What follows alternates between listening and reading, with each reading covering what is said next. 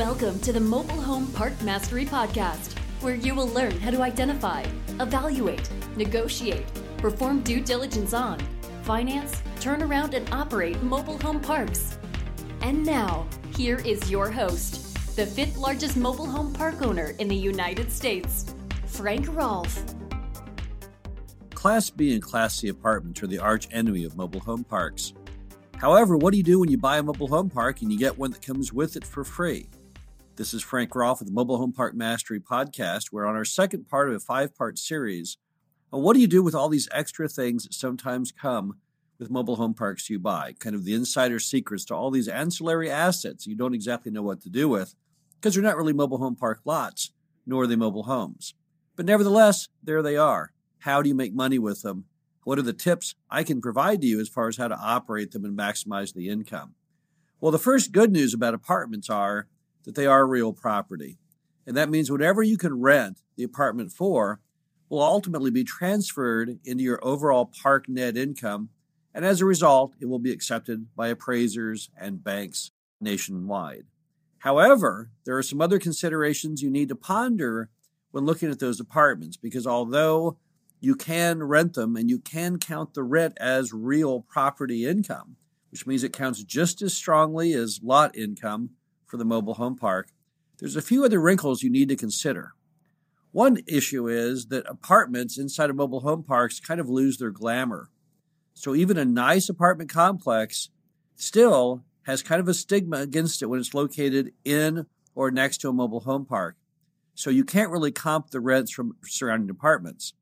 If you have a similar complex that's several blocks away, you should always anticipate it'll get a higher rent because it's not next to or inside of a mobile home park. So always discount down your rents. How much should you discount them down? Well, you can never discount them down enough. That's always a safe bet. I would say you should probably imagine taking them down 20 to 25% from comparable apartments that are nearby. So always give yourself that extra little hedge there. Also, figure you'll have a little more vacancy than apartments that are located away from a mobile home park, again, because they're inside of a mobile home park. We typically find that most people who rent the apartments inside of mobile home parks are the exact same customers that typically rent mobile homes. As a result, you get folks who do not have a lot of disposable income and you're competing with mobile home rentals. So it's really hard to get a supreme superior price on an apartment, even if it was class A. There just is that stigma hurdle you have to jump over to make it all happen. Now, the good news about apartments in our experience has been typically they're a little bit newer than mom and pop's house. So I don't think we've ever actually had an apartment building that came with a mobile home park that's older than probably the mid 60s, although we've owned mobile home parks that originated back in the 1930s. I don't think people really, on the kind of parks we buy, were really into building apartments, except haphazardly a little later on in the movie. Most of your HUD parks, which was a very popular featured park of the 1960s, it came with clubhouses and pools, they didn't come with apartments. So we typically see apartments only in mom and pop specials, things that they designed. And I see most of those apartments again popping up in the 1970s traditionally. Why are they there? I don't know. I know some of the apartments we've inherited with the mobile home parks were built by the owner for their relatives, and sometimes for them to live in themselves. So I'm not really sure what the point was, why they didn't just make that land additionally more mobile home park, but possibly mom and pop had a hankering to build an apartment complex. Pops were very handy, really loved to build things. It's kind of exciting to build something new. So maybe that was just an outlet for Pop's expression in his artistic abilities. I don't I don't know really why they did that. But nevertheless, you will find many mobile home parks where there's an apartment complex located somewhere near the front. Now, however, there's one big asterisk I have to put out there on everything I just said because there's one kind of apartment in a mobile home park that's going to be just ripe with danger. And that is when you have the old motel style unit apartment. Let me explain the history of that and why those are so prevalent in some states. If you go way back to the early origins of the industry, back when it was just a trailer pulled behind a car, and RVs and mobile homes were basically the same thing. So we're talking pretty much prior to 1960. What you had is a lot of motels would start allowing people with these strange contraptions to park behind the motel units. You'll see a lot of this, for example, on Route 66, where you've got these old motel units that each unit has its own little carport.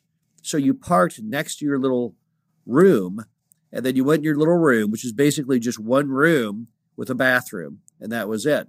And some of those early versions even had kitchens because back then there weren't a lot of restaurants along the highway. So people would check into their little motel room and eat dinner in there. I know we've all seen these. They look a little bit like the hotel units out of Psycho, the movie, to be honest with you. But the problem is, what do you do with those old motel units over time when the park becomes more valuable than the old motel? And what a lot of park owners would do then is, as the park became the valuable piece of the puzzle, and the motel was no longer in any way desirable, they would change those motel units into apartment units. So they would basically start renting those things out by the month rather than by the night.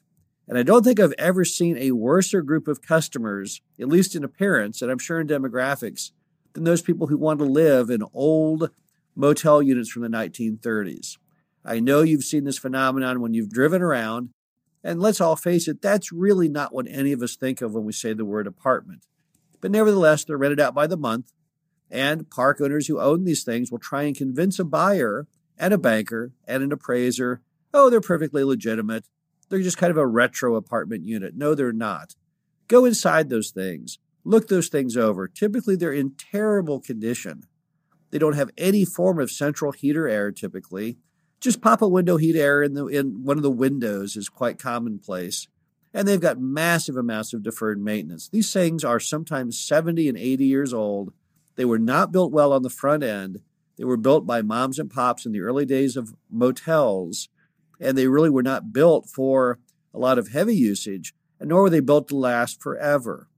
So you really have to look at those. The ones that I have seen that have come with mobile home parks are typically needing tens of thousands of deferred maintenance. And here's the bad part even when you get done, what kind of product do you have? You have basically an old motel unit with a carport, and it's really not what modern people want to live in. Nobody really wants to live in a one room apartment anyway. That's just not a very popular item. I know it's catchy with a lot of millennials right now. There are 300 square foot apartments going up nationwide in urban areas. But when you tell most people, hey, I live in an apartment or I have an apartment for rent, they're not picturing a motel room with a tiny bathroom attached with a window air heaped into the side of it. So those things are really hard to value. If I had to buy a mobile home park with those units in it, I would have to use a huge factor for vacancy and additionally a huge deduction in the rent. Or in some cases, if there's not that many of them, I might elect just to end the practice because I don't think I'd want as a business model to be renting old motel units by the month. Even worse is a common practice in Florida where they rent those units out by the week. Weekly rentals have often attracted some of the worst customers in America. And when you attach weekly renting to old motel units turned into apartments, you basically have perennial, often stuccoed flop houses. It's certainly not something you would want to attach your name to with any form of pride of ownership in most cases. Additionally, bear in mind that those things are huge management nightmares. When you have a weekly rental, you are basically renting by the week and people come and go by the week. That means you have to have a staff to clean those things, show them, and also there's a lot of cash that, that changes hands in those old weekly rentals. You're really reaching a unique demographic in America and one that we certainly don't really want to invest in. So be really, rarely careful of those situations where you've got those old motel units. Again, I see those mostly for some reason in Florida. Now, Florida, I understand because Florida has been really an, an ancient and original member of the RV slash mobile home park industry. And so the motels that come with those parks, some of those parks date back to the 30s and 40s. The other place we see those in abundance is out on the West Coast. California, and a lot of the bordering states to California. Why? I don't know. I see a whole lot of those in deals that people bring to me in, in the state of Washington, for example. Again, I'm not exactly sure why, except perhaps real estate there is so very valuable that even those old motel units had enough value that no one ever tore them down because they were renting for enough money. They seem to be a higher and better use of land than just as raw land as a tear down. Another item on apartments to consider is sometimes, just like mom and pop's house, you're just better off subdividing and selling it off. Unless you really want to be in the apartment business, you'll soon find it's not nearly as good a business as the mobile home park business. It's got a lot more management. It's got a lot more repair. You have to fix toilets. You have to unlock doors. And the worst part is, it never goes away. Mobile home rentals, if you are smart operator, you'll find a path to ownership for the occupant. And one day they'll own the mobile home and you don't have to worry about it any longer. However, when you have apartment units, they never, ever become the property of somebody else. You never get someone who takes possession, never anyone who becomes a stakeholder in your business and takes care of them. So it's just perennial renters who beat and beat and beat on them, causing all kinds of repair issues and management problems. Now, we have subdivided and sold apartments off. And once again, just like mom and pop's house, most cities are more than happy to allow you to subdivide and sell the property off. It seems like most cities have this opinion that the less land they have, the zoned mobile home, the better life is for them.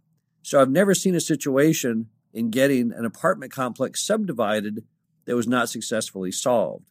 I will also add it's very rare for these apartments to be up inside of the parks.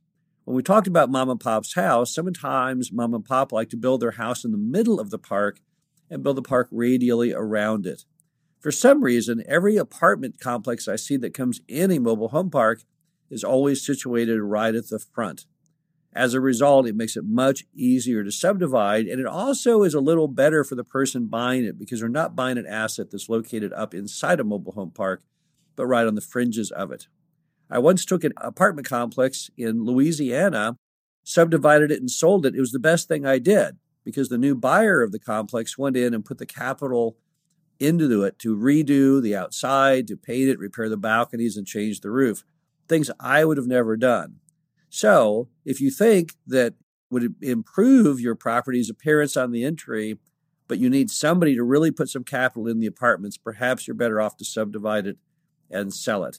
Unlike mom and pop's house, traditionally the renters that the next person you sell to will allow in the complex would not be any different than yours in mom and pop's house situations, sometimes you subdivide and you end up with a bunch of hillbillies who put pit bulls on chains in the front yard and your park is damaged. Apartments, I'm not so sure people who are not buying that apartment complex as a standalone business model aren't going to put a lot more effort into it than you did. So, probably that apartments will actually flourish under somebody else's ownership. Also, don't forget that it's not hard to find buyers for apartments. Sometimes when you subdivide mom and pop's house, and want to sell it off, it's hard to find that right person who wants to buy a house next to a mobile home park. But there are a lot of people who want to buy Class B and Class C apartments. And let's face it, there's a lot things worse than being located next to a mobile home park when it comes to apartments.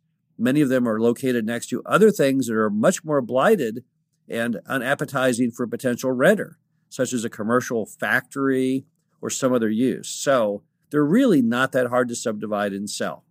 Again, this is Frank Rolfe with Mobile Home Park Mastery. Completed our second part in our five point series of going over different things that come with mobile home parks. Hope you found this interesting, and I'll be back soon. Thank you for listening to the Mobile Home Park Mastery Podcast. Be sure to visit us at mhpmastery.com to subscribe to the show, read our show transcriptions, and access all of our great information on mobile home park investing.